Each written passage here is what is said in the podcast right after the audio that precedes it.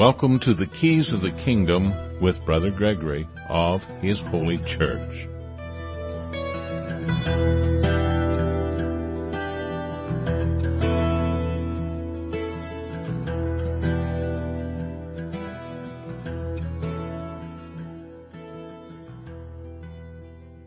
Well, welcome to Keys of the Kingdom. I'm Brother Gregory, and we're going to talk again about the Kingdom of God. And uh, one of the things that is always related somehow or other, somehow or other to the Kingdom of God is uh, the church. And uh, there's a group of people called the unchurched, people who don't go to church anymore. They're disappointed with it, or maybe they're just too lazy, or somehow or other they're just not motivated to go to church anymore. And there's a wide variety of reasons why that might be. And uh, we're going to take a little bit of a look at that, as well as uh, things like um, the word faith and uh, and eternal life, uh, which is a big issue with uh, the uh, the church people but the unchurched don't seem to have much interest in you know where they stand in relationship to eternal life. They think there is a an overall encompassing concept of uh, God and faith and destiny, but uh, they don't really think about you know the, the life after death that much. It's not a big issue with them, generally speaking. There's some of them, I'm sure it is, but um, like I said, there's a wide variety of people that would be considered unchurched. Um, unchurched as an adjective is defined as not belonging to or connected with a church. When concerning religious participation, it refers specifically to people who do not attend worship services. A worship service, or church service, or sometimes called a service of worship, is a formal group or communal gathering to perform a wide variety of what is often called worship. In some ceremonial or ritualistic Christian tradition generally involving some form of clergy. There is an element of the unchurched that are very much opposed to the idea of clergy and laity, you know, uh, ministers and laity they don't like to see that distinction. Although there appears to be a clear distinction of that in the first century church. I mean, Christ didn't appoint everybody a kingdom. He appointed his little flock a kingdom. Said they were to be like a government, but not like a government of the Gentiles who exercise authority one over the other. Today we can't hardly even think of the word government without thinking of someone in authority someone who rules over other people, makes laws, etc. But the actual historical evidence of man is that most of the time he's operating in systems of self-government where it's voluntary groups that gather together. At least over the long period of American uh, uh of world history, um, in America, we had uh, come here as colonies. Many people came to form colonies of Great Britain, considered themselves to still be a part of Great Britain. There were people that were separatists who didn't want to be a part of Great Britain, didn't want to be under the king anymore. But uh, a lot of the people were still fine with being, you know, part of Britain. But there were other people who came from other countries came here to settle. I, I always remember the boat, the Sparrow, which was one of the early boats that came here with a bunch of passengers. It was really just not much more than a big open deck rowboat. Uh, did have a sail, but it, it was just an open boat. It didn't have cabins and all this kind of stuff where people could be in it. And they just came across and landed on the shores and with some sort of supplies, but it was not that big a, it wasn't a ship. It was a boat. and they came over here and tried to survive and they almost all died, but, uh, the, some of the settlers that were already here helped them out eventually. They weren't getting much help from the Indians. As a matter of fact, the Indians were kind of just sitting around waiting for them to drop dead and then they'd just take their stuff. Um, because they they were ill equipped for coming to America to seek the freedom or whatever it was that they were seeking. Today we're pretty well ill equipped to seek the kingdom of God and His righteousness, which is what we're told to do. Somehow or other the church was to play a part in that seeking of the kingdom of God and His righteousness. The church was to feed His flock. And that, that's an important concept. He says, feed my sheep. Unfortunately, most of the churches think of the congregation as their personal flock. It's their flock. It's their congregation. It's their, they're very possessive about the members of their church. They don't want their church going to other churches. They don't want their church uh, to be talked to by other people who have different opinions, and uh, they they somewhat shelter them or poss- are possessive of their congregational members. That is not a policy here with us. We don't tell you to stop going to other churches. We know that seeking the kingdom of God is a personal walk where you have to be seeking God and His righteousness. You have to be working out your salvation with fear and trembling. And we believe in the freedom of speech and that you must make these choices. And because we cannot exercise authority over you, we don't want to tell you where you can go and where you can't go that if you assemble together with us in what we call the Living Network or His Holy Church or whatever you want to call it, it's a free assembly. You're not entering into membership into some sort of corporate group. But by the same token, a voluntary society cannot, you know, give you, you know, somebody wanted us to provide a uh, ID and like driver's license for their young son and uh, because he didn't have the numbers to go into the system and get these things. We can't just do that. Uh, that that would be a position of authority to do that. You know, we could maybe identify them. We could, you know, if they were good members of a congregation, we had known them for a long time, and we had a lot of witnesses. We could make up a church ID and provide it for him. But we don't have any authority. We're not like the governments of the world, and people should not expect us to do the things that the, world does. We we can provide uh, charitable uh, resources for people in need. Uh, we've had requests just in the last week or so from several people who were short of funds, uh, stranded, um, you know, had been injured, all sorts of different things. Uh, none of them are a part of a congregation. None of them assemble regularly. All of them have known about us for a long time. But they don't gather together and contribute every week and share with others what they have so that we would get to know them. They don't do that. Uh, but when they have a need, they make a request and they they seek assistance.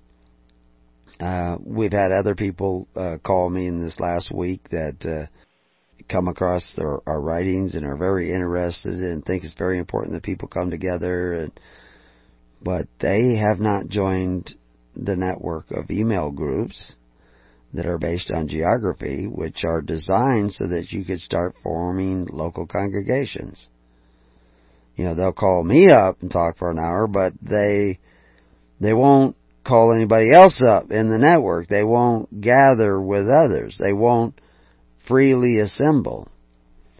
And I'm sure that when they have needs, they'll be calling us for help. but, but they haven't found it in their heart to gather with others to help others. And this is what coming in the name of Christ was all about, is to come to serve. You're not coming in the name of Christ unless you're gathering with other people for the purposes of serving. Because that's what Christ came to do. I am one who is amongst you as he who has come to serve. So if you're going to come in the character of Christ, you have to gather together to serve. Now the unchurched don't gather together necessarily in a church setting, although there are talk about them gathering together. According to one uh, Christian polling group, if someone does not attend church for six months, they can be counted as the unchurched.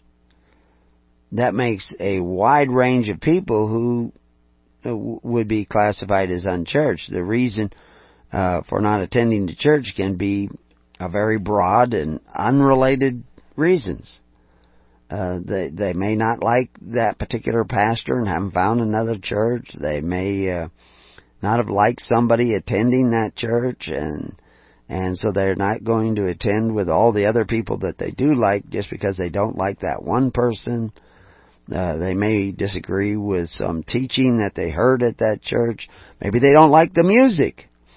Maybe they just want to sleep in on Sunday and they, you know, the church services are too early for them. You know, I mean, the the reasons are vast. So the idea that there is the unchurched or some sort of group is is really not very um, specific. It's pretty uninclusive. So anyway, I looked at a number of surveys of uh, people who uh, have studied this issue of the unchurched. Most of the people uh, you know, it says about seven in ten agree that an ultimate plan and purpose for every person exists. That's part of what most of the unchurched think. So that's 70% of the unchurched think that there is some sort of ultimate plan and purpose. Um, one in five, which is about 19%, disagree with that idea that there's an ultimate plan. I don't necessarily know what they mean, but at least one in nine, which is about 11%, it just isn't sure at all.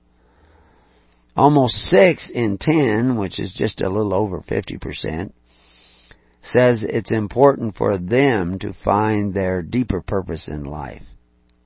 So, and, and I would assume that that uh, just a little under 50% don't really think that it's important that they find this deeper purpose in life. Uh, few wonder, at least on, on a regular basis, if they'll go to heaven. Few of them actually wonder about that, if they'll go to heaven uh, in any kind of regular basis when they die. Uh, just under half, which is about 43%, say that they never ponder that question. And one in five, which is about 20%, isn't sure uh, the last time the question even came to their mind as to whether they would go to heaven or not. And and with some people who have studied this issue, this is this is a big deal. Uh, like uh, Scott McConnell, who's the executive director of Lifeway Research, says if the only benefit of being Christian is that you get to go to heaven, most unchurched people don't care. It can't be the only way of talking about your faith. Is that, you know, are you going to go to heaven? And you know, really, if you look at the things that Christ said, He almost never talked about going to heaven. I mean, it, I mean, He talked about all kinds of things. He talked about your relationship with government. He talked about your relationship with each other. He talked about forgiveness. He certainly talked about charity and love. But going to heaven hardly even comes up.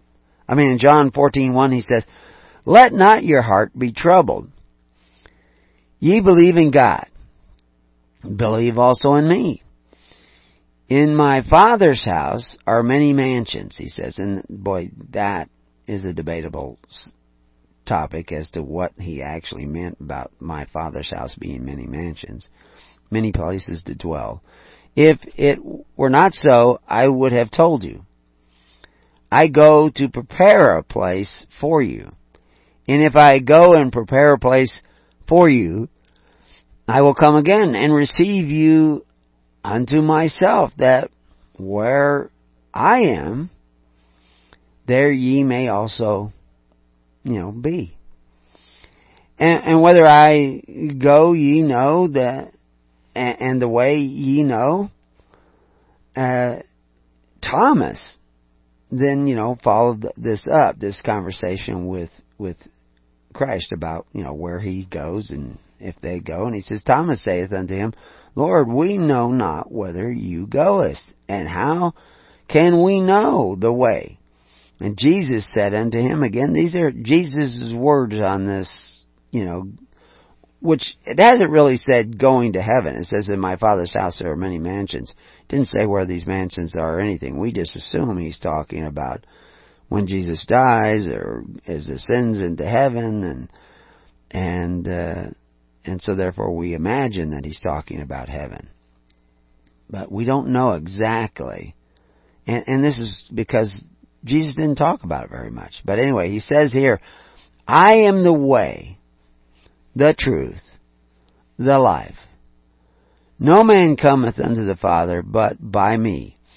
If ye had known me, you should have known my Father also. And from henceforth ye know him and have seen him. Philip then says unto him, Lord, show us the Father, and it sufficeth us. Jesus said unto him, so again, we're back to Jesus' words, Have I been so long a time with you, and yet hast thou not known me? Philip, I mean, he's talking right to Philip. How come you don't know me? He that hath seen me hath seen the Father. How sayest thou then, Show us the Father? Believest thou not that I am in the Father, and that the Father in me? The words that I speak unto you, I speak not of myself, but the Father that dwelleth in me. He doth the works. Believe me that I am the Father and the Father is in me. I am in the Father and the Father in me. Or else believe me for the very work's sake.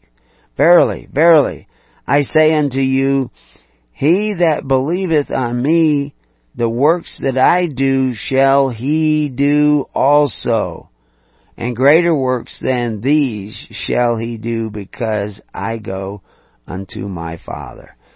So, you know, you can create all kinds of doctrines around statements like that, but Jesus talks about the Father writing upon your hearts and upon your minds, about the kingdom of heaven being within you, about we being temples of the Holy Spirit, that God is supposed to live in our hearts and our minds. And if God is living in our hearts and our minds, we shall do works like Christ. Now, that doesn't necessarily mean all the miracles, although it could mean that. But at least it means that we are going to be those that come to serve, come together to serve. I mean, he was sitting down with publicans and prostitutes and fishermen and all kinds of different people from all walks of life. He was gathering with them, teaching them about what? Faith, hope, and charity, and as Paul puts it, the perfect law of liberty. That's what he was talking about. He was gathering together with people to do it. Now, a lot of the people who gather together today in what we call the church. It's this organized church, and, and you hear this amongst the unchurched all the time, that they're kind of against organized religion. And of course, one of the things I'd like to always bring up is, what do you mean religion? You keep using that word religion. What do you mean religion? Now, a lot of the people who've done the unchurched survey and and uh, researching this unchurched community, which is not necessarily a community group, although there are groups that gather together calling themselves the unchurched. But this, they want to return to a community like the New Testament church. Some of the unchurched want to return to a community like the first century church, and at least they seem to recognize that the modern church and the modern Christians who gather in these modern churches are not like the first century church, that first century Christian community. They're not like that. And they're right. They are not like that. But For what reasons are they not like that? One researcher, uh, Darrell Eldredge, you know, he talks about, you know, what kind of church do you want to be like? Like Ephesus, like Corinth, like Galatia, like the Thessalonians? I mean, like, what church do you want to model after? Well, the truth is, Ephesus, Corinth, Galatia, and Thessalonians were all modeled after what Christ said the early church should be. That's, that's what they were modeled after. Now, did they stray from that? Did they have problems? Well, absolutely. Do you have problems? I mean, you have problems, your, your spouse has problems, your kids have problems. They're not all the same problems. But you're all seeking to be like what Christ wants you to be. The early church also had uh, uh, difficulties as assimilating new members because new members would come in with new ideas or uh, maybe old ideas that were not necessarily compatible with what Christ was teaching. And so you have men like Paul going around and Peter going around warning the people, you know, don't go down that way. I mean, it's all about, that's what Christianity was called, is the way. Well, Jesus tells us broad is the way to destruction, narrow is the way to the kingdom of God and His righteousness. So yeah, those churches were all fashioned and all doing what Christ said to do, but that broad is that way to destruction, and it is likely that some people kind of turned off that way and turned on to another way that is different than than what Christ wanted us to do.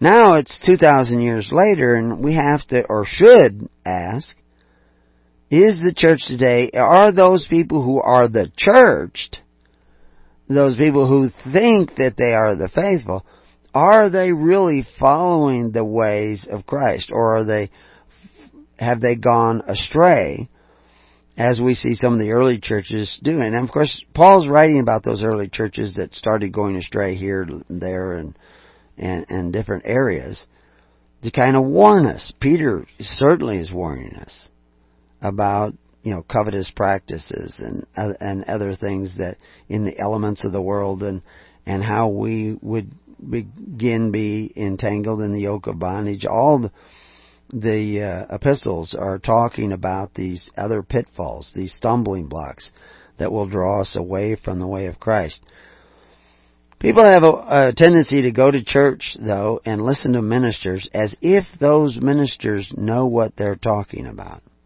And if you do that, what you're doing is assuming you're assuming a faith in those ministers. We need a faith in Christ because Christ is definitely God Father is in him, but not necessarily the Father is in your local minister. So you have to do some thinking on your own, and we'll do that when we come back to Keys of, of the Kingdom. We'll be right back.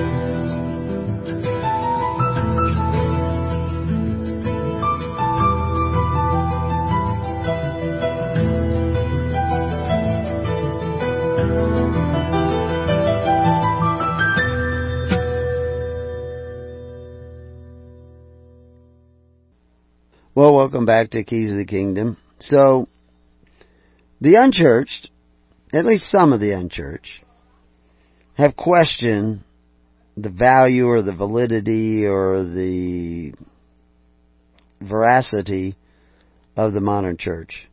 Enough so that, that they no longer attend it. They're uncomfortable there or don't find comfort there. And of course, now here's the question. Who's your comforter? Is it the music? Because I mean, there's a lot of people who have researched this and say we need to do something about the music, and well, we need to do something about you know, when we have our church meetings, because some people would rather come on Saturday night, so we have to make it more convenient for people um, to get them in the church, you know, once a week, so they can sit there for an hour, hour and a half. That really isn't the church. The church was a body of people appointed by Christ, that called out. I mean, Jesus called out ministers to be in the world but not of the world, and there's a reason why he uses those statements. But really, the eh, eh, and, and today most of the ministers of the church are very much of the world, at least as that word "world" was used in the Greek text, because you know, like I we've pointed out, there are four or five different words that can be translated into world. And they mean very much different things. So to be of what world? Of Wayne's World, of Disney World, of the planet, what are, what are they talking about? Well, it was very specific what Christ said, and you can look up our articles on that. So, the ministers are not to be of the world. They were to feed the sheep, and we see them working daily in the temple, a government building rightly dividing the bread from house to house.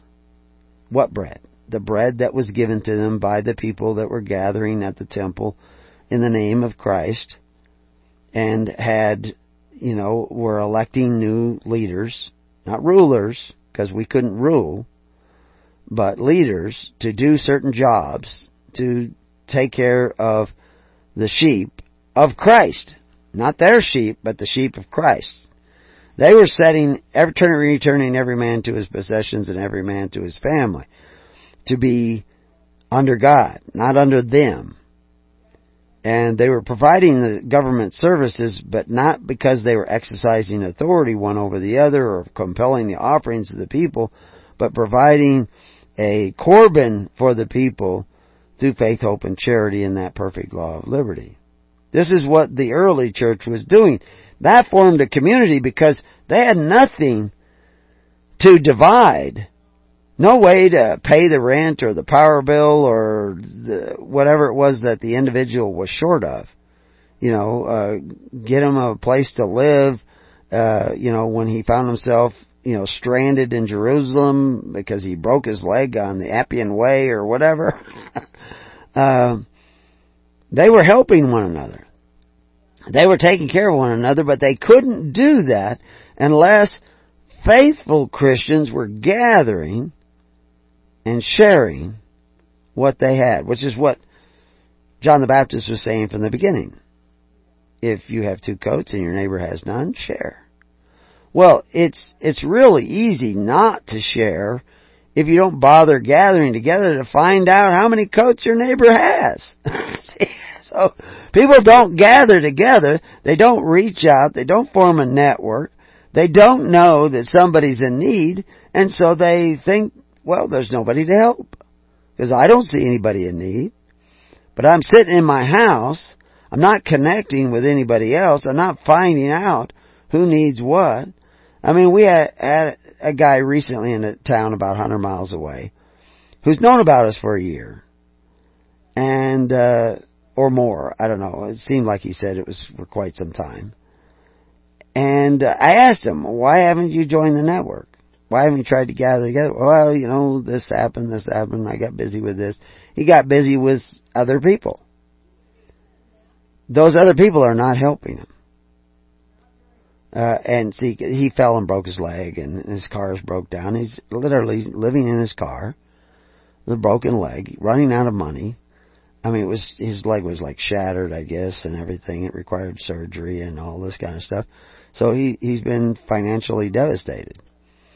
Uh, he was only visiting there. He didn't have a regular job. He thought he had some other place to go back to, but now he can't even go back there. And the people who he thought was of like spirit, you know, aren't helping him. That's just flat out. They're just not helping him. They could help him, but they're not helping him and uh, they're choosing not to help him. And you know, in the course of our conversation, he was telling me about you know I'm not mentioning names. He might even be listening, but he was telling me, and but I told him flat out when he told me that he had been bringing people to Christ for so many years and everything. The reality was he hasn't been bringing anybody to Christ.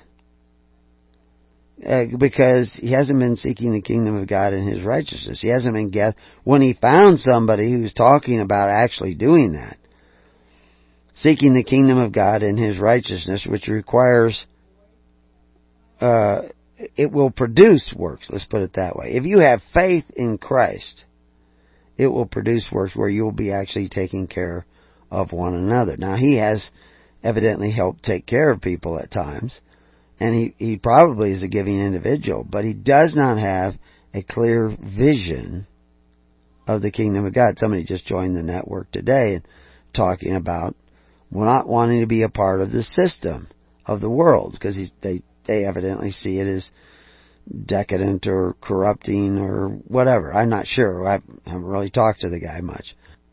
But the key that Christ gave us was seek the kingdom of God, the government of God and His righteousness. Well, the government of God operates by faith, open charity, and the perfect law of liberty, has ministers, but they do not exercise authority one over the other. They are not what they call arche, rulers, but servants. They're public servants. Liturgy is public service. On our show on liturgy, we were showing that's what it is. Today, people think if you go to church, and you see a worship service, which we were talking about at the beginning of the program, that that consists of singing, you know, uh, saying prayers, talking about Jesus, and somehow that's a worship service to pay homage to our King, Jesus. Well, you know, Jesus has a whole parable about two sons one says, you know, pays homage to his father and says, yeah, I will do what you want. But he doesn't go out and do it. He gets lazy or distracted or, you know, preoccupied with the fact that he's saving souls and he's not, but he doesn't actually do what his father said to do. Another one did not pay homage, didn't go to church, to a worship service, and he, he says, I, I don't want to do it, my father says. He said, he's not paying homage. He's not going there and saying he's going to do it. Matter of fact, he's leaving. Like the unchurched, leaving. But he thinks better of it and he actually goes out and does what his father wants. He actually does what his father wants. And Jesus asks, well, who is the real son? The one who paid homage but did not do it.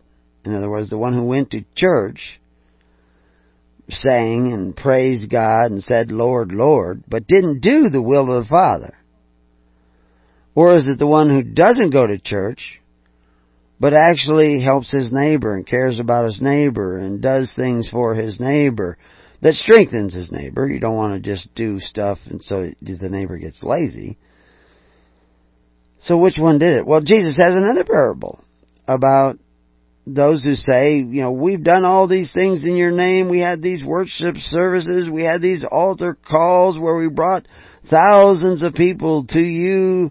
And Jesus says, get ye from me. I know you're not. Whoa. But to another group, he says, you come into the kingdom. And the other group is kind of confused. They, they seem to be confused according to the parable.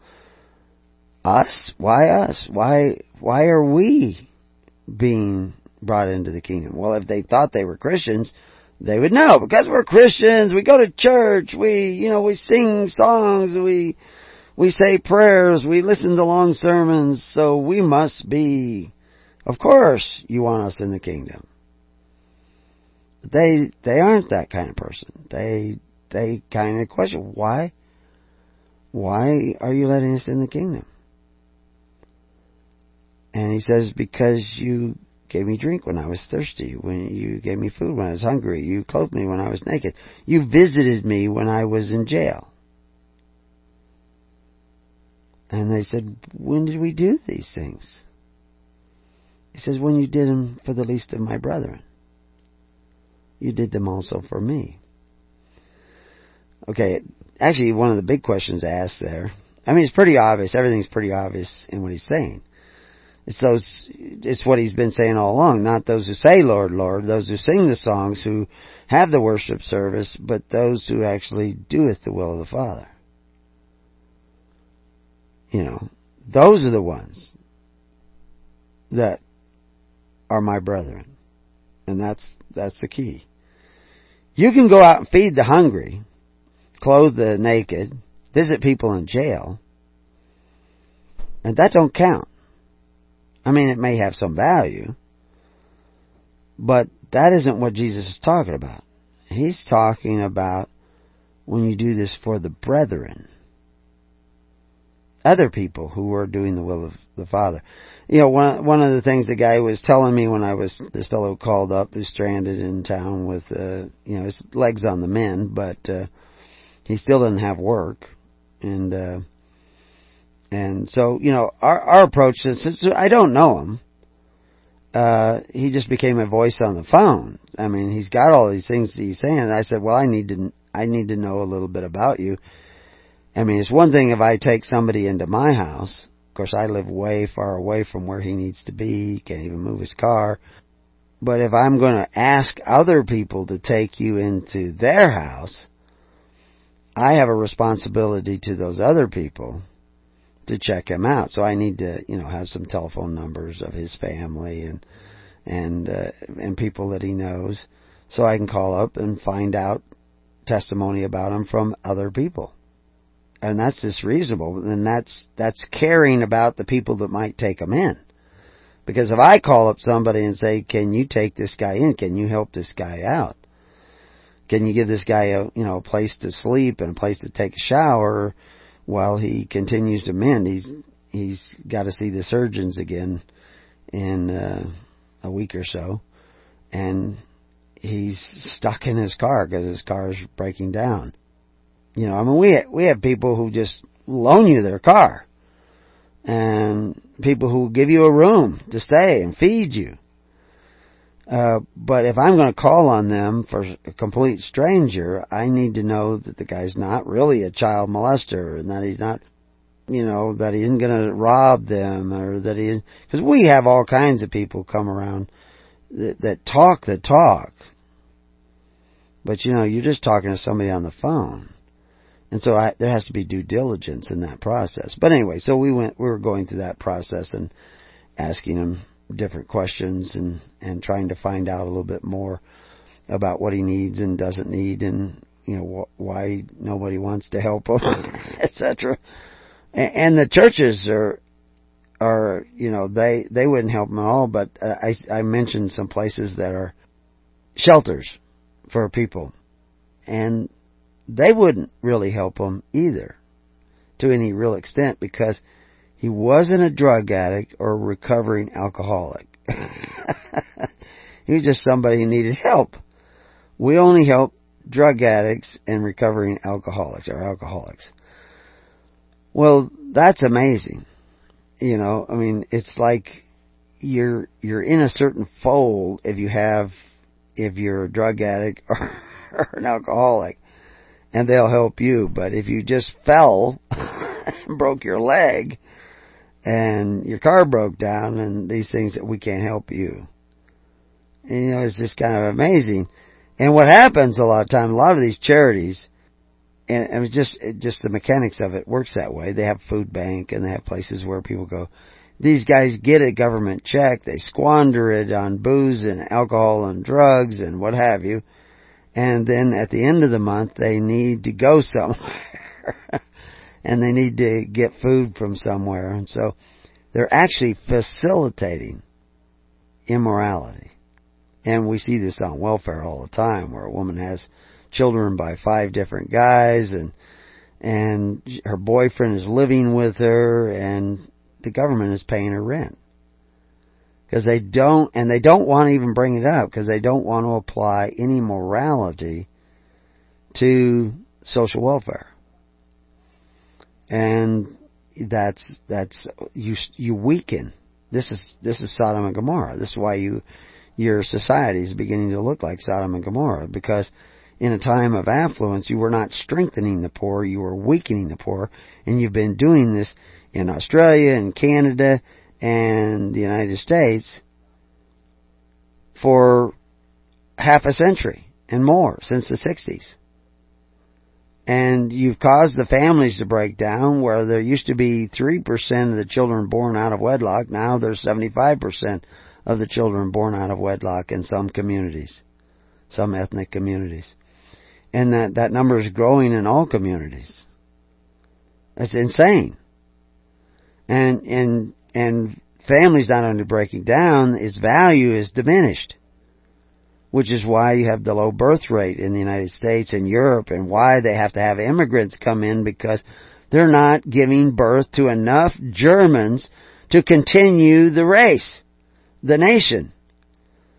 They, they are in the process of decline because they're not producing enough ch- children. German women are not giving birth to enough children to keep Germany populated. It will eventually fade out of existence. So they need to bring in somebody who's willing to have children. So they're bringing in people, including rapists, who are raping German girls to produce children.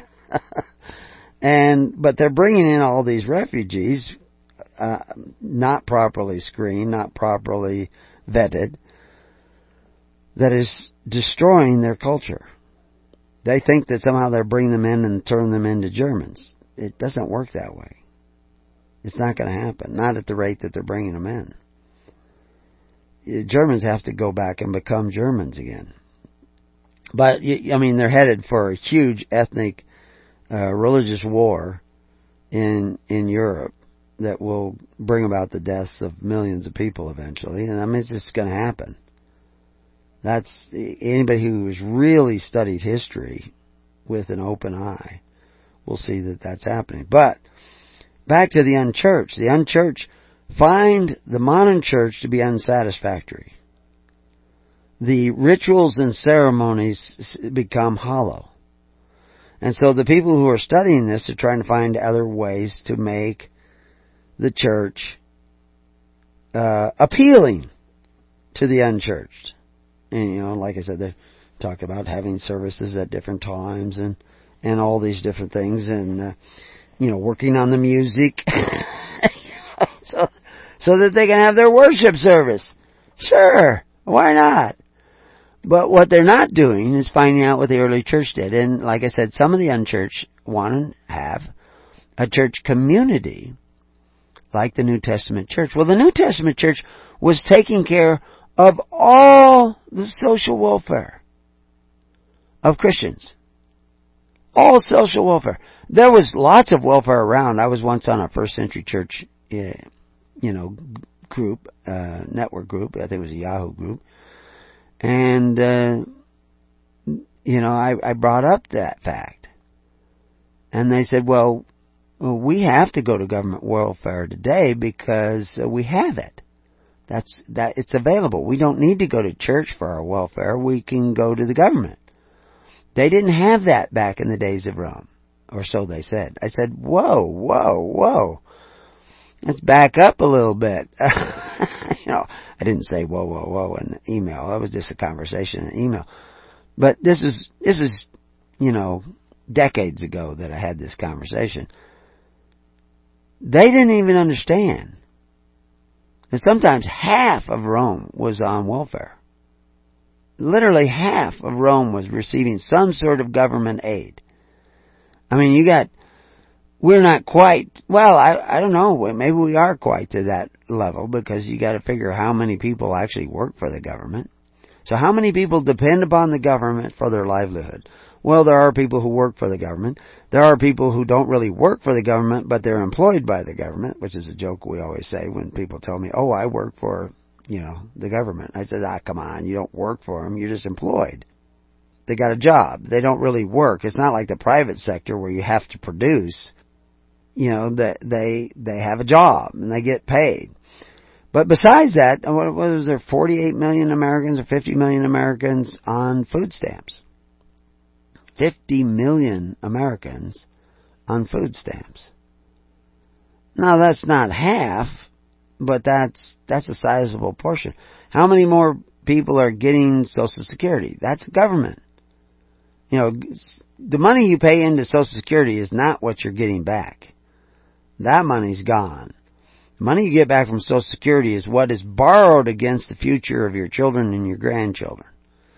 Because the Social Security is operating on borrowed money. It's not solvent, hasn't been solvent since its inception, since the very beginning, because there is no division of funds according to the Supreme Court, and so therefore if the government's in debt, Social Security is in debt. So all Social Security payments are based on borrowing money against the labor of your children and grandchildren and your neighbor's children and grandchildren. That is the that is the way it was created. It didn't become that. It was that way from the beginning, but evidently your ministers can't do math and don't understand coveting, don't understand becoming a surety for debt. And so you don't know that because you didn't do the math, but that's the way it is. And so if you're getting any kind of a government check, you're on the government dole. You're, you're eating the free bread of Caesar. That's what it is. And it's the free bread and circuses of Caesar which was the welfare system of Caesar, which was actually called Corban at times, uh, uh, Q O R B A N, the which was the Roman version of the Pharisees' Corban, and the Corban of the Pharisees was making the Word of God to none effect. Your Corban today is making the Word of God of none effect too, because Corban means sacrifice. You're depending upon the benefits of a government that compels the sacrifice of the people is the antithesis of Christianity. And yet they say they believe. But they don't really believe in Christ. They've read the Bible, but they, they're not attending to the weightier matters of law, judgment, mercy, and faith. They're not attending to the sacrifice of Christ that allowed the apostles to divide the bread from house to house from the temple, to take care of the needy in pure religion. They're not contributing for that purpose. They're contributing so they have a speaker system and a sound system and a better music and more comfortable pews and a pension for their pastor. But they're not taking care of one another. And the pastors, if you, this fellow who was stranded in this town, Went around to church after church. At one church he went to, he says, in order to talk to the people at the church, this, it was a church run kind of charitable thing or something, he had to talk to them through a bulletproof glass. he said, wow, I mean, like, would you go to talk to Jesus through a bulletproof glass? But, and this is, this is not inner city town. I mean, there's more violence there than there was 10 years ago, and certainly more than there was 30 years ago. It's a long ways from us, but still, you know, it, it's one of the nearest towns to us. It's a hundred miles away. But the reality is, is that the churches aren't in the business of charity anymore. Oh, they have token charity, you know, they give to you know, Africa or South American missions, and they will have a little food drive now and then. If people only ate once a year, it'd work out great. But that's not seeking the kingdom of God and His righteousness. We'll be back in a minute. Stay tuned.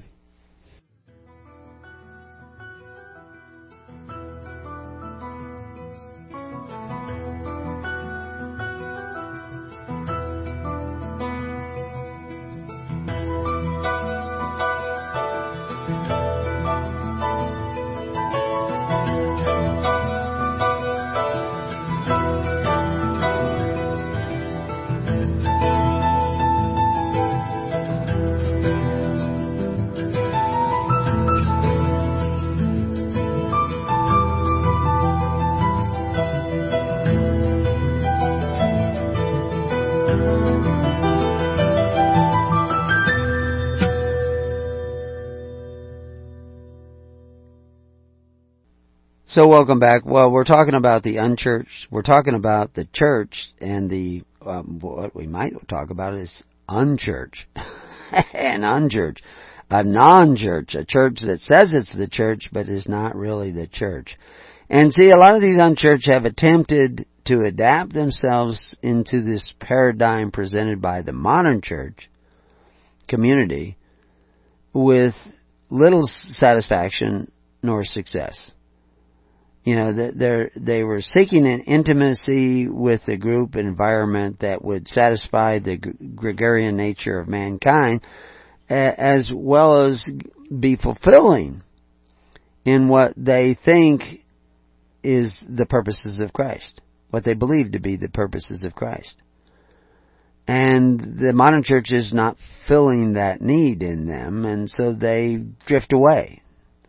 They still have a sense that, you know, there's a God and that there's a purpose and there's a plan, but they are not finding the answer in what they call the organized church. So they are actually, uh, there are some in the un, uh, unchurched group that are seeking to uh, deconstruct uh, the modern organized church model, and uh, which they find unsatisfactory.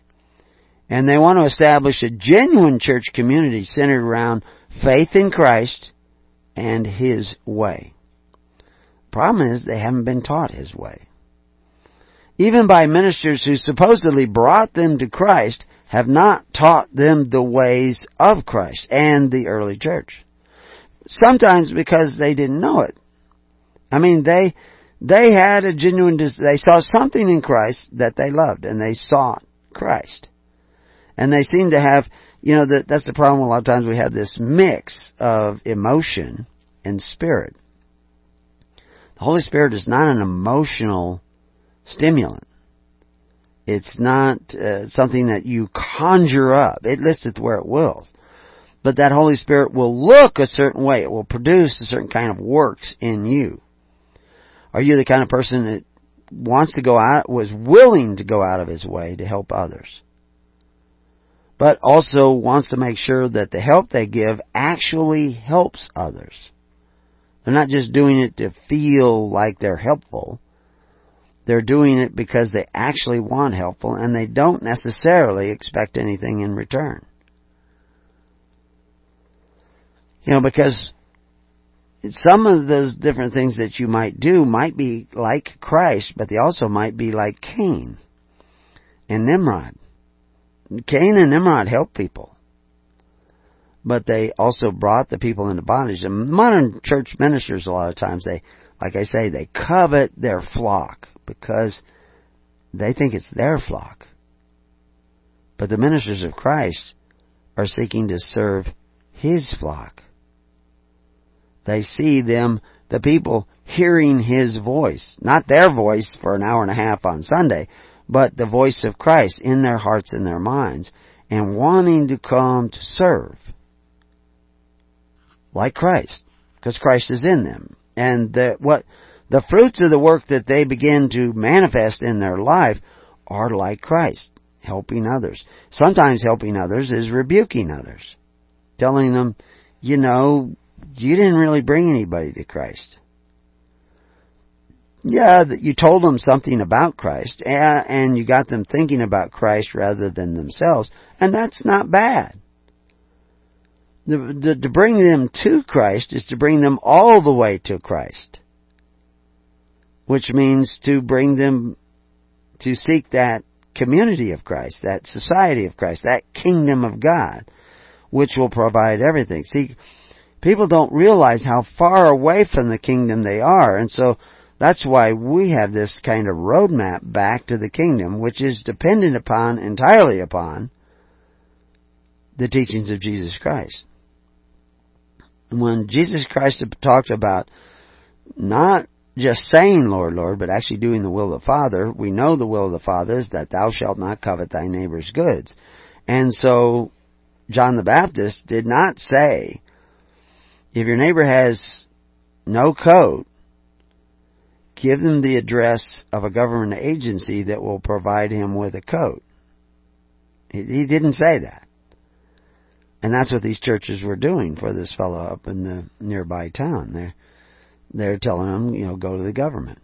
You know, go to the Oregon Health Plan to get your leg fixed. Go to, you know, welfare. Go to food stamp programs and get your food.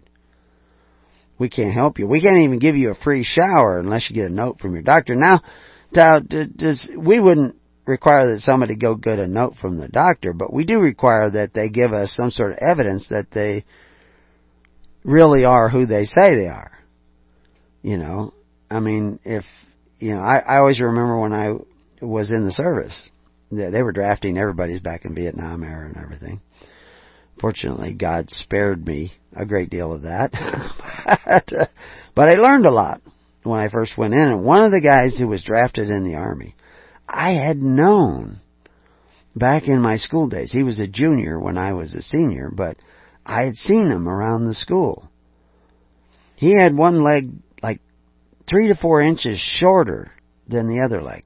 His femur bone was broken when he was a small boy, and his father set it.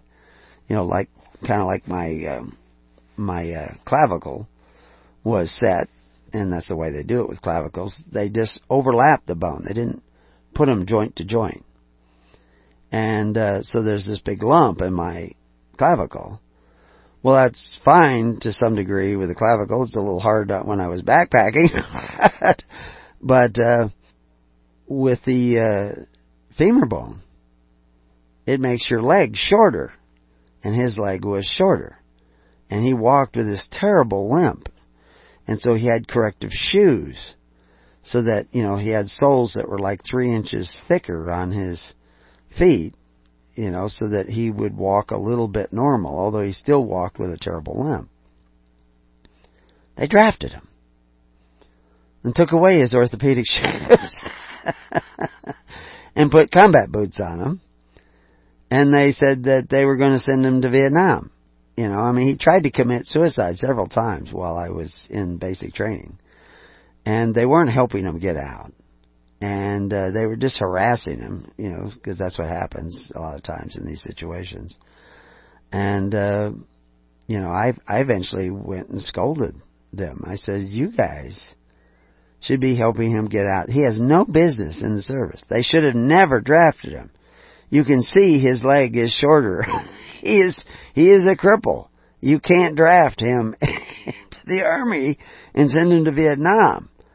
The guy can't barely walk, much less run. so, but that's the kind of abuse that was going on in those days. And I literally got out of the service before he got out of the service. They, they were just destroying him. But, uh, the reality is, is you know, if we go back to this unchurched, the unchurched are somewhat crippled too because they don't know what the gospel really was all about. It wasn't about afterlife. Because if it was, Christ would have been always talking about afterlife. When you get to heaven. When you get, but that's not what Christ was talking about. He wasn't talking about this whole afterlife thing. He was talking about what you do now in a pragmatic way. Pragmatic has to do with dealing with things sensibly, realistically, in a way that is based on practical rather than theoretical considerations. But the modern church is not necessarily dealing with the practical issues. The fact that the, you know, like I was saying, with this fellow who got his broken leg, and uh, they they in order to get a free shower, he had to go back to the doctor. Actually, it was I think it was a reduced cost for a free shower, but he had to go back to the doctor and get a letter from the doctor that says that he actually is crippled when you can see that he's crippled. And there's a lot of ways to check whether or not somebody is crippled or not, or whether all this is true. You know, he's got all kinds of paperwork. You know, all they have to do is they don't have to, but he had to pay twenty dollars to the doctor to get the letter, so he can go back and get a free shower. so I mean, it's just crazy. They they don't have any of this practical common sense about Christ. Now, Christ, when he went to heal people, he was asking questions all the time. You know, like, do you believe? And, uh, and he, he, you know, uh, you know, he almost never healed anybody without asking them that question. We do see a few instances where he did, or at least one where he did that. But then he asked the person later on, do you believe? And, uh, that was the blind man who he healed with the clay. So it's very important that he needs to know whether or not you believe. To tell you the truth, I have people telling me all the time that they believe. But they don't really believe in what the early church was doing. They believe, they want to believe that they believe in Jesus Christ, and they do believe in a Jesus Christ, but it is a Jesus Christ that is not complete not whole. And so therefore their faith is not complete and not whole. But that's why we're here, is to seek that kingdom so that our faith becomes complete and whole. I hear lots of people talking about, oh, we have to love one another, and they got this love and touchy-feely kind of, but they, when it comes down to, what about helping this individual who needs help? Or another guy on the other side of the country who needs help and needs help taking care of his wife. Do you want to help them? Well, actually, I see people actually helping these people, or willing to help these people or wanting to help these people.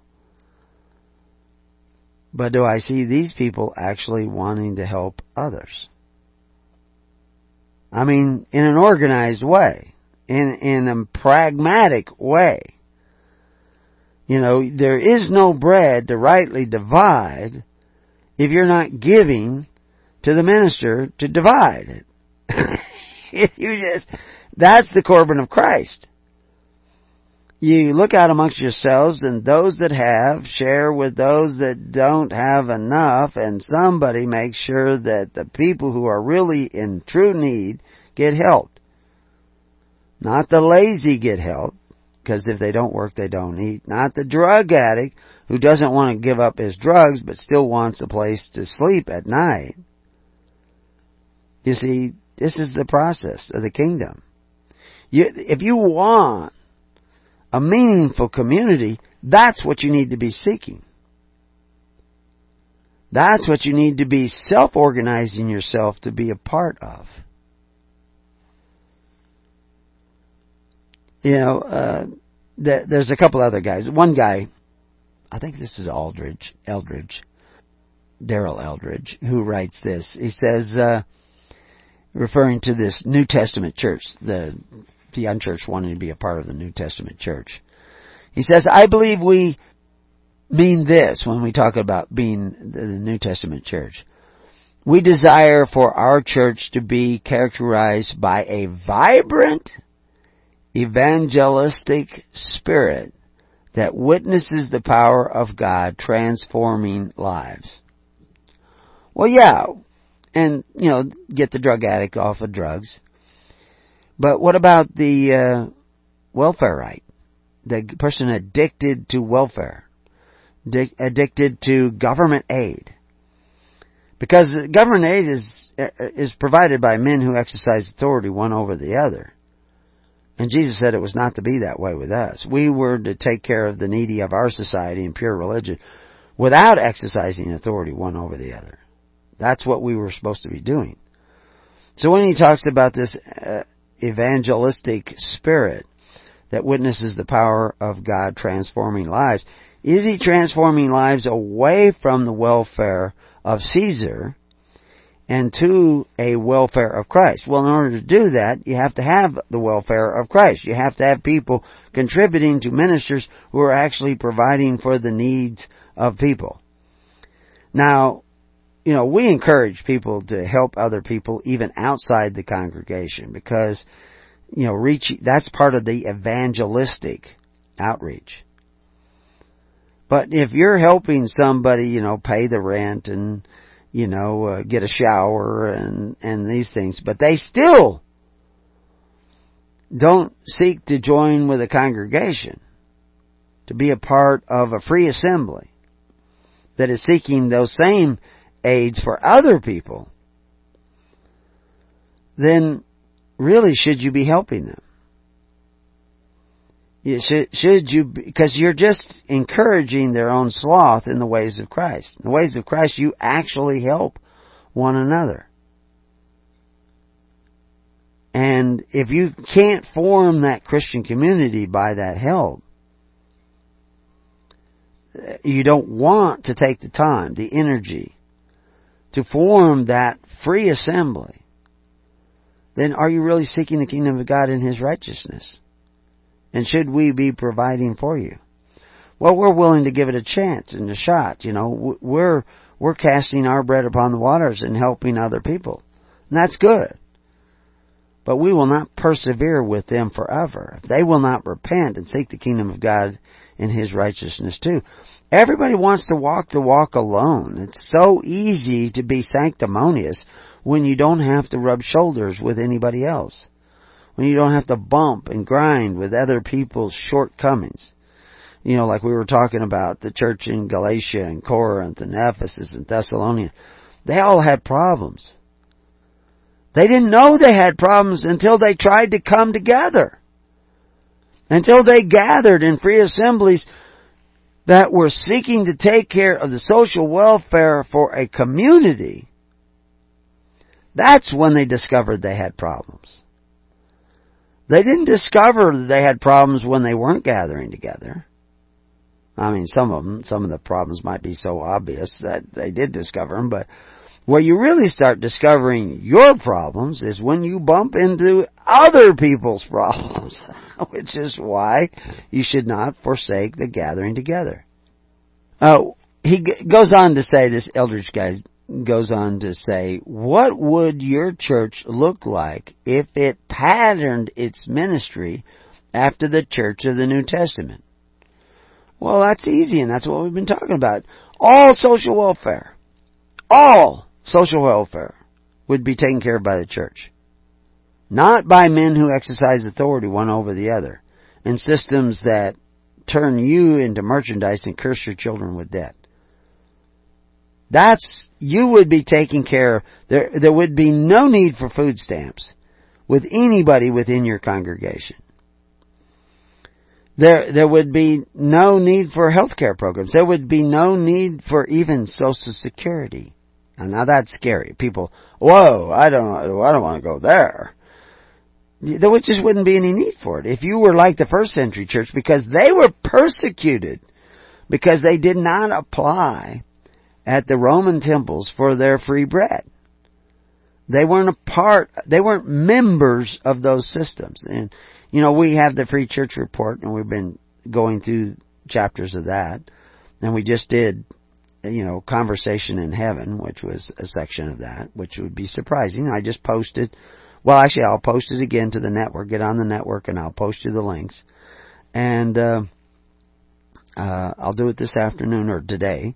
So get on the network right away. Go to our websites at hisholychurch.org or preparingyou.com and look for the network links and join the network in your state area or your country area. If you're in Australia, join there. If you're in Canada, join there. And I'll send you the links to the recordings for that, that course on what it meant to have your conversation in heaven. Because he used a different word there when, that is translated conversation than is translated anywhere else in the Bible. He actually used a government word, a political word, politeuma. But anyway, we'll explain that, and we have explained that on the recording and in that web page, and we'll send you the links if you join the network. But what that early church was doing was taking care of all the social welfare, and Christians were able to say, we get our social welfare here. And that's why Justin was writing to Antonius Pius, which we talked about, and saying, Antonius Pius, the Emperor of Rome, he's saying, we gather every week, and those that have share with those that don't have enough. That's how we do it. We know how Rome did it. Rome did it where he forced everybody to contribute, and then bureaucrats sent out food stamps in the form of tesserae. They didn't have an EBT card then, but they had a tesserae and you get the tesserae and you show the tesserae and you not only get free bread, you get to go to the circus. you know, uh, you know, that was one of the things that you could do. They didn't let everybody go all the time, but you you get this tesserae, and that was your little ID stone, so that they knew you were eligible. And and and the Jewish temple did the same thing under Herod and the Pharisees. That was their korban. You sacrifice, you pay into the temple, and then when your parents need food or a blind man needs food, the temple takes care of that. They help them. They weren't always really good in helping, but, you know, bureaucracies are bureaucracies. but you, if you're gathering like the first century church, you're going to take care of that. You're probably not going to be able to afford that really big, nice building you all meet in and listen to songs and stuff. You'll just have to get an iPod or something if you want to hear a lot of music.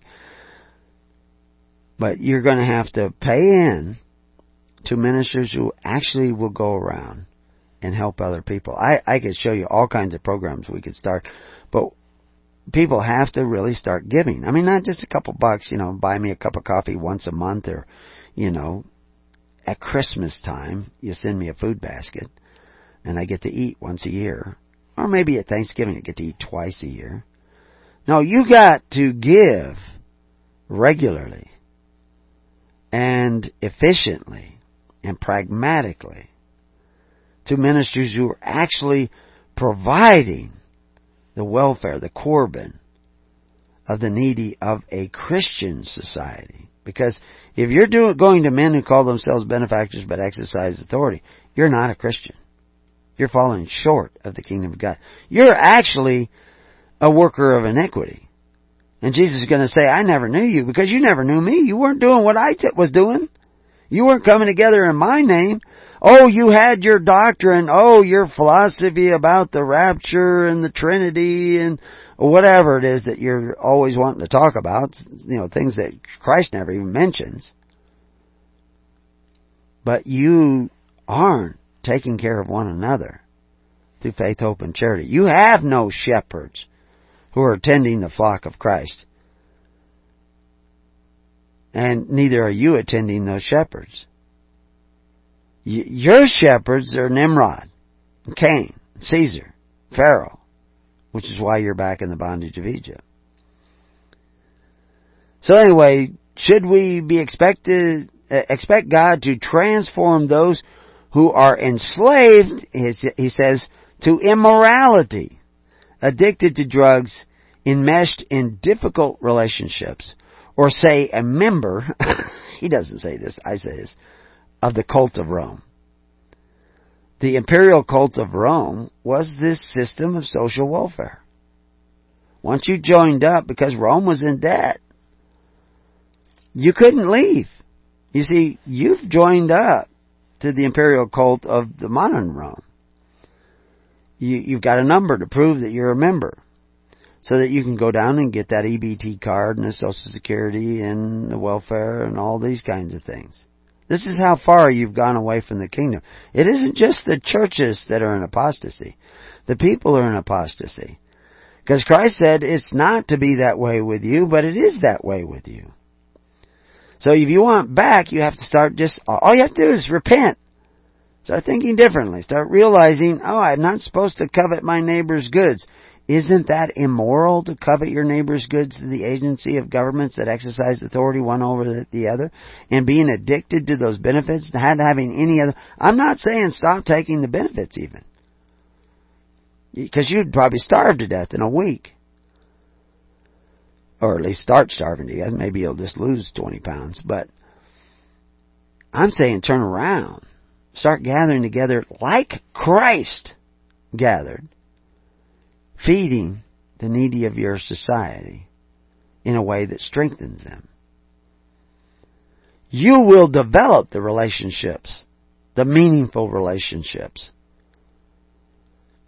that will create a Christian community today, and you don't have much time to do it in, so you better get started right away. So if you haven't joined the network that I talked about a few minutes ago already, you better hurry up before the end of the program. there'll be a break here and you, you can you can start looking for the hisholychurch.org, preparingyou.com, join the network links and I want to see everybody joining the network. And then I'll start telling you what it means to have a conversation in heaven. According to Paul, and what he said and the words he used at that time. And I'm going to tell you what your pre- preachers aren't going to tell you, or often don't even know. And you decide. You look it up. Uh, this Eldridge goes on to say, or does God only work in the lives of good people who just need a little tweaking? Well, you all need a little tweaking. Some of you need a lot more tweaking than others. But in seeking that kingdom of God, you know, that network of charity and love that actually provides real salvation in today's problems, you will find the spiritual salvation that Christ offers. You have to be seeking that system of God, that kingdom of God, that government of God. If ours is to be a healthy church, like the New Testament church, then it will include a dysfunctional people who are being transformed through God's grace. That's right. Most of you, including the guy who wrote this, is dysfunctional as a Christian because you're not taking care of the entire social welfare of your society of your community, of your Christian community. You're not doing that through faith, hope, and charity and that perfect law of liberty. Now to do that, it will be messy. It will be difficult. It will be disorderly. But out of that chaos and out of that striving, that Christ uses that word, striving, will come the Spirit of Christ and He will bring order where there is chaos. He will bring salvation where there is none. He will miraculously open the doors to the kingdom of heaven for you. We'll be right back.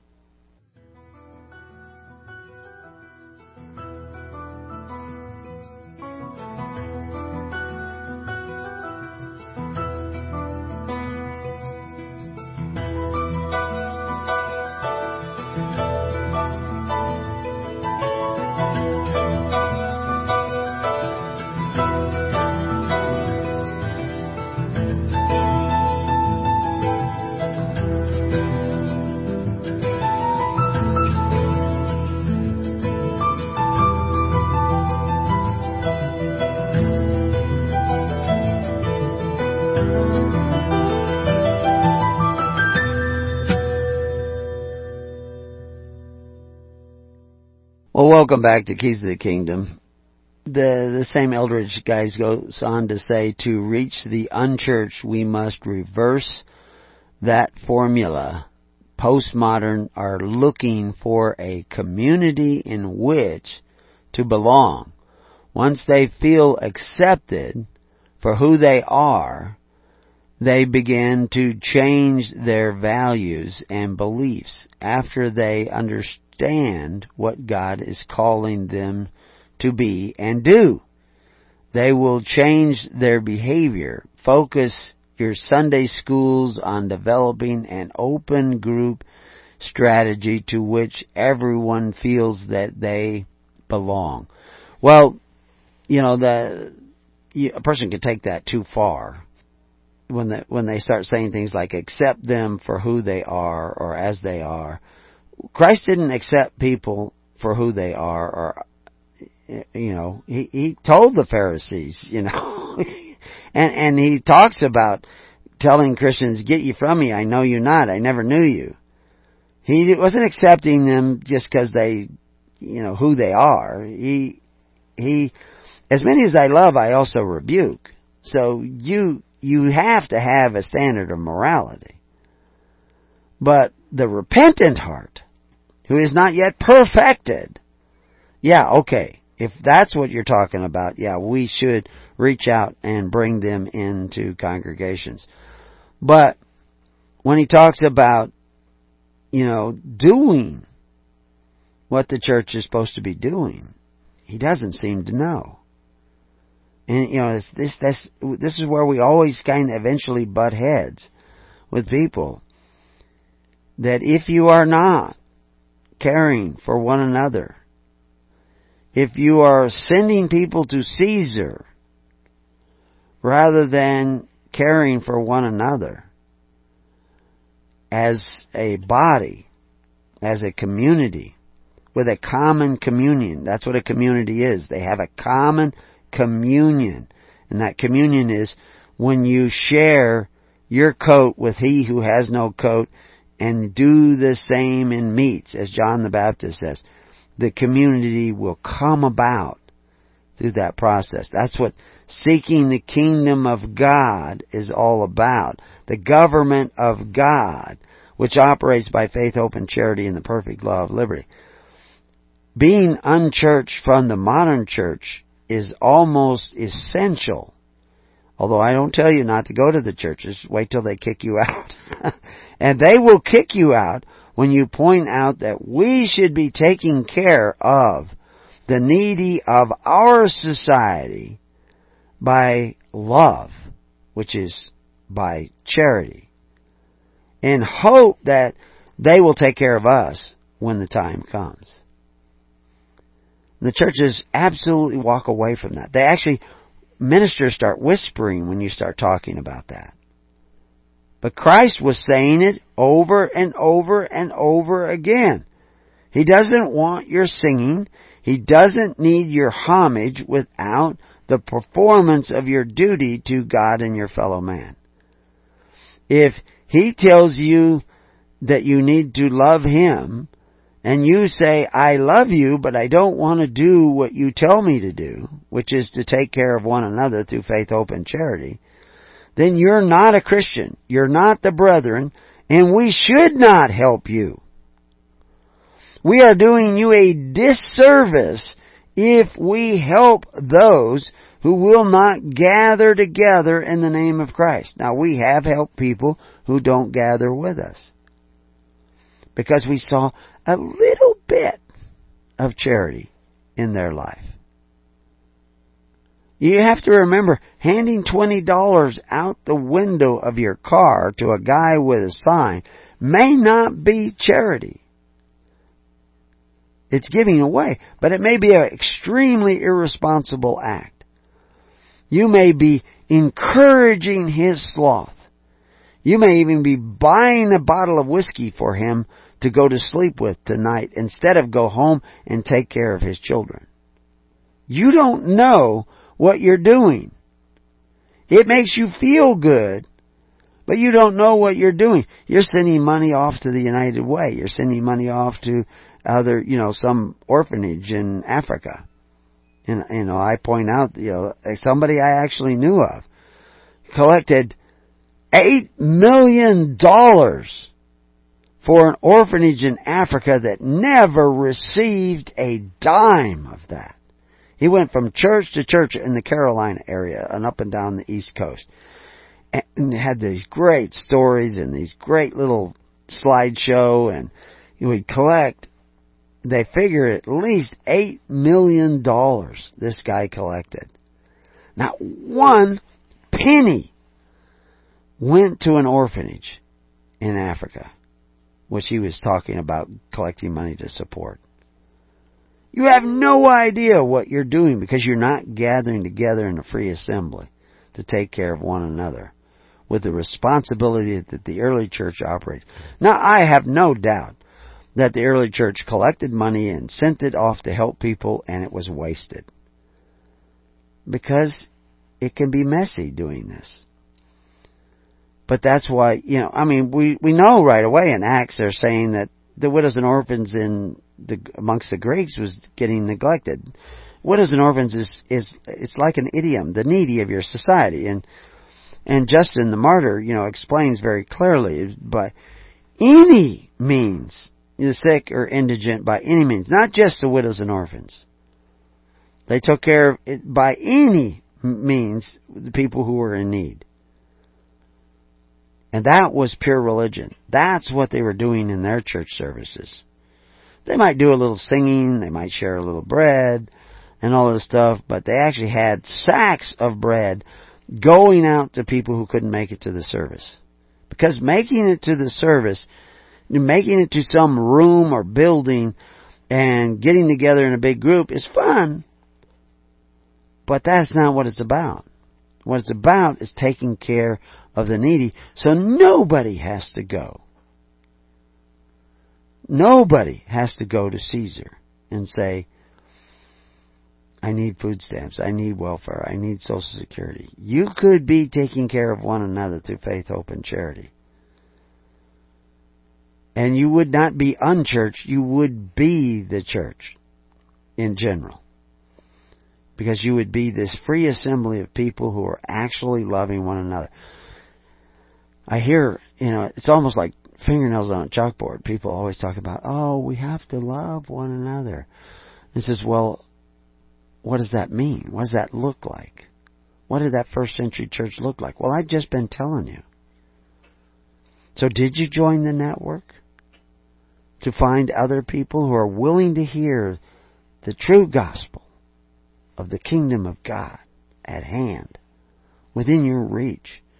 If you will seek to gather in a righteous fashion, because right now, most of you are gathered in an assembly of people who are willing to take a bite out of one another in order to get their social welfare, who are willing to curse their children with debt in order to get their social welfare, to get their benefits. And then they wake up and find out that they are not free, that they are merchandise, that they are surety for debt, and that they are in bondage in the imperial cult of Rome. Because that's where you're at. And that's where the modern church has allowed you to be delivered. Because the modern church has not been doing what the first century church would be willing to die to do because that's why they were being persecuted. You want a community of people who love one another. You have to start loving one another. And that, and that word love is the same word that Paul uses when he says you have to have charity. And if you don't have charity, your ministers will have no bread to rightly divide from house to house. Now, right now, we are incapable of being the first century church because we have gone so far out of the way. But now we have a chance to head back, to turn around, to head back, to gather in the character of Christ, to serve one another. In an extremely organized religion, but real religion, pure religion, religion that means not what you think about God, you know, raptures and trinities. I'm trying to think of all the list of doctrines that people have out there, you know, eternal life.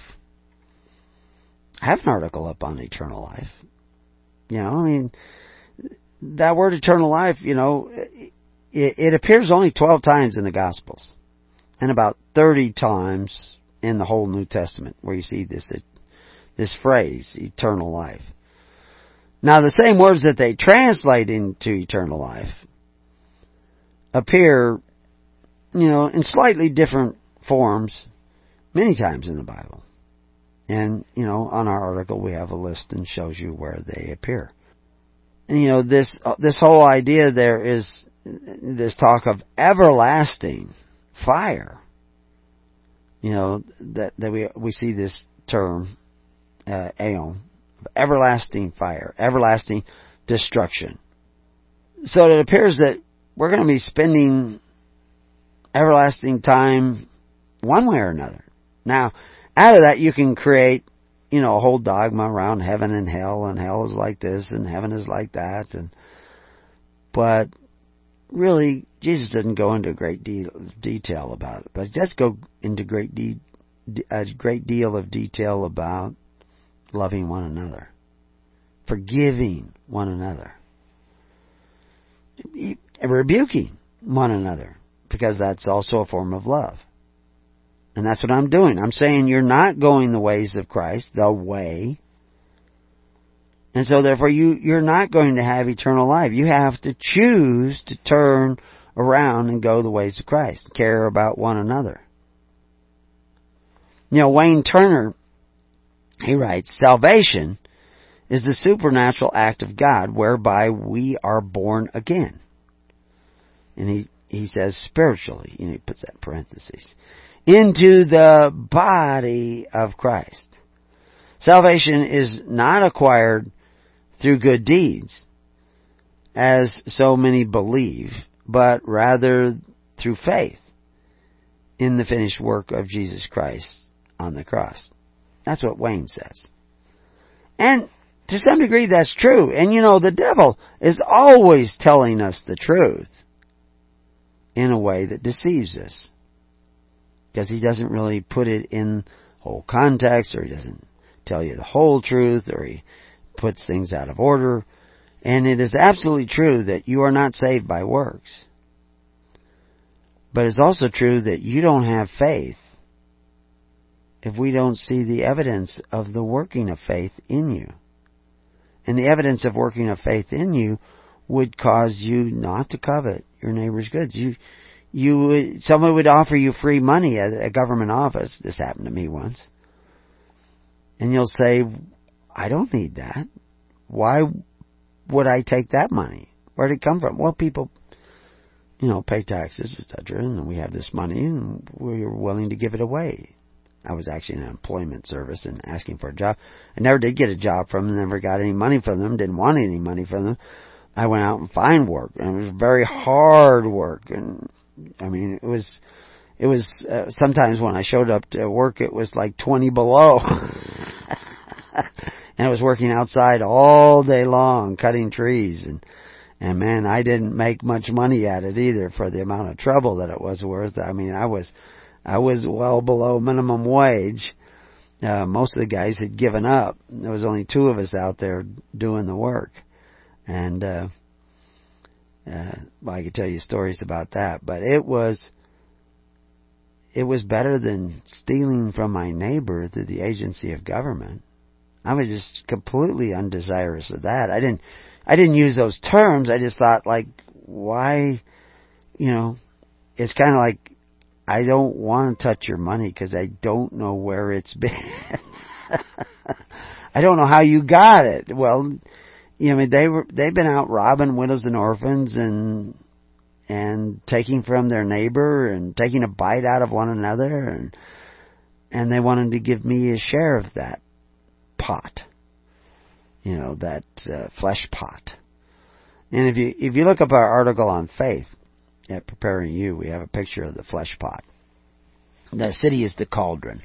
Your civil government is the cauldron, in which they are bound by oath and allegiance to be the flesh without faith, biting one another in an unrighteous system of mammon. And uh, that is what the modern Christian is doing. They are taking from one another. They are using men who exercise authority in an imperial cult just like Rome. Just like the Pharisees had set up under Herod. And John the Baptist said, no! Repent, turn away from that way. Let's head the other way. Moses said the same thing. Stop taking the benefits, the straw, the leeks and onions of Egypt, and start providing for one another, caring for one another. And it prepared them for the Holocaust to come. You know, I've, I've seen just recently in the news that, you know, that uh, children can be taken away if parents won't consent to uh, a sex change operation for their children when they don't want to be a boy or a girl anymore and uh, which is child mutilation. But the parents can actually be taken away by the government if they resist that desire of the child that you can actually go to jail in Canada supposedly for using the wrong pronoun. And the one who determines that using the wrong pronoun is some guy dressed up like a girl who wants to be referred to as she. And then, you know, I'm hearing in Sweden they have, uh, what is it, hun and hun, uh, to the two different pronouns for male and female. And they've invented a new one that is hen, that is neither for the transgender. Now, I mean, I don't care. If people want to play that game, that's fine. I don't care. I don't hate anybody for it, but it's silly. It's crazy. It's insane. And to threaten to put somebody in jail because you know, somebody who's confused about their actual physical gender and want to be called something that they're not, and you're going to put them in jail because they use the wrong pronoun that that person referred to as a microaggression. I mean, this is insane. This is absolutely insane. It doesn't make any sense to me at all. It shows you that we are in strange times. And there's a momentum to this, and it's getting worse and worse and worse. So, I mean, you should be out building your ark. because the, it's, it's a bad, strange time. But you, we don't build an ark. We seek the kingdom of God and His righteousness. Because it's going to take a miracle to save the world now. And that miracle is coming, but it's not coming for people who just say, Lord, Lord. It's coming for people who actually do doeth the will of the Father, because those are the brethren.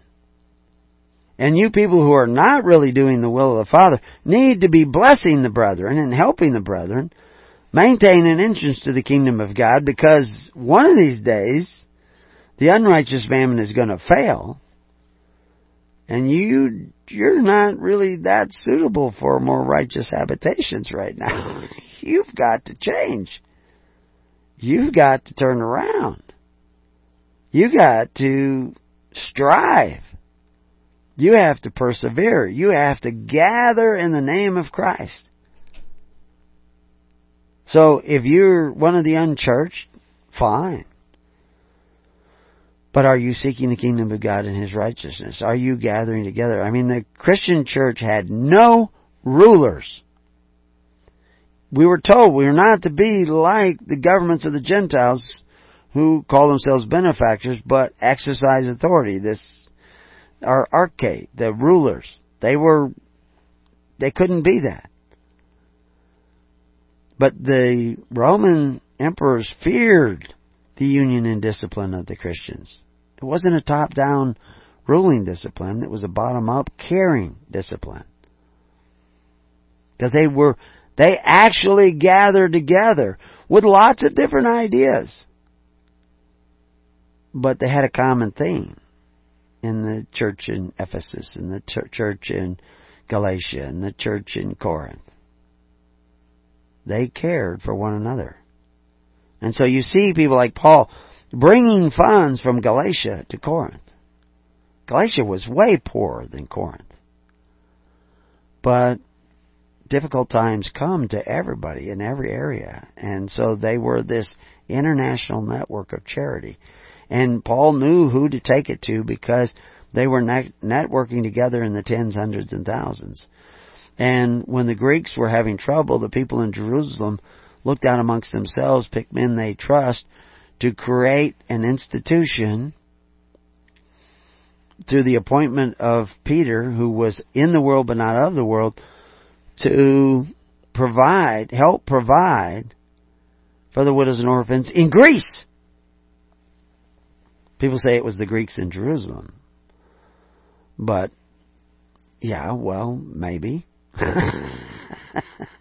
maybe there were Greeks in Jerusalem, but it was it was talking about this internet, which you see Paul and Barnabas and all of them going about. The, the same thing was going about on a local ba- basis. We see that in other writings. Uh, you know, they were taking care of the needy in their own community, but they were not just home churches, isolated home churches, isolated people with their own Christian walk with the kingdom of God within them. It was a network it reached all across the Roman Empire, and this is why they feared the union and discipline. If the Christians decided to rise up, they were united. Well, of course, they're not going to decide to rise up and, you know, attack people and, you know, overthrow the government of the world. They had their own government. They did contrary to the decrees of Caesar because there was another king when Jesus, who started a kingdom that operated by faith, hope, and charity and the perfect law of liberty, that took care of the needy of their society without exercising authority one over the other. That was the early church. Is that what you're doing?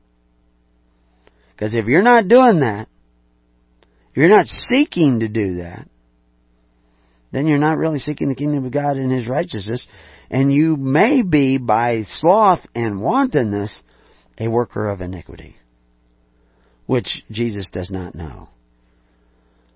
You want to see the miracles of Christ? Remember back there when I was talking, is that these, these guys that, you know, that he's talking about, who are seeking the kingdom of God and His righteousness. He says, you will do all these works that I do and more. And you will need to do those works and more to get to the days ahead. You will need the miracles of Christ in your life. I see those miracles. But I don't want you to believe by faith in miracles. I want you to believe because you actually not just emotion, emotional feeling, but you actually love your neighbor as yourself.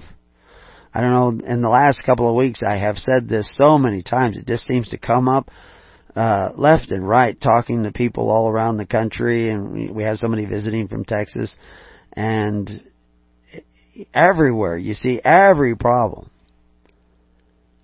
uh, every conflict in our lives you know, and these unchurched people are have a conflict somehow with the church people. They see something unsatisfactory. Some of them talk about having been hurt uh, by the church, or you know, whatever church they were going to. But the forgiveness that we are supposed to have towards all is the end of conflict. And we create these barriers that keep us from the kingdom because we want to drag our unforgiveness into our next relationship. No. Let go. Forgive. And test your forgiveness. Can you give to those that you forgive? Can you love those that were you thought your enemy? Well, there's your test. Until then, peace on your house and may God be with you. God bless.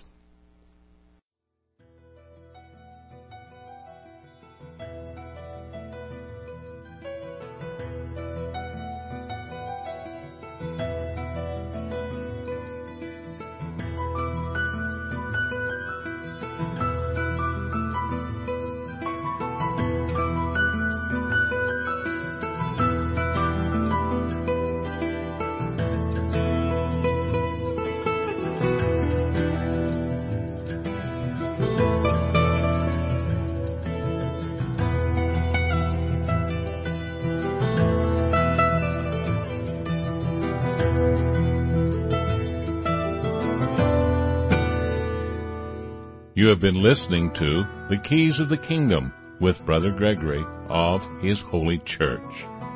For more information on the educational ministry provided by His Holy Church and Brother Gregory, including services, counseling, lectures, books, and other audio materials, please write to His Church at Summer Lake, Box 10, Summer Lake, Oregon 97640. You can also find us on the web at www.hisholychurch.net.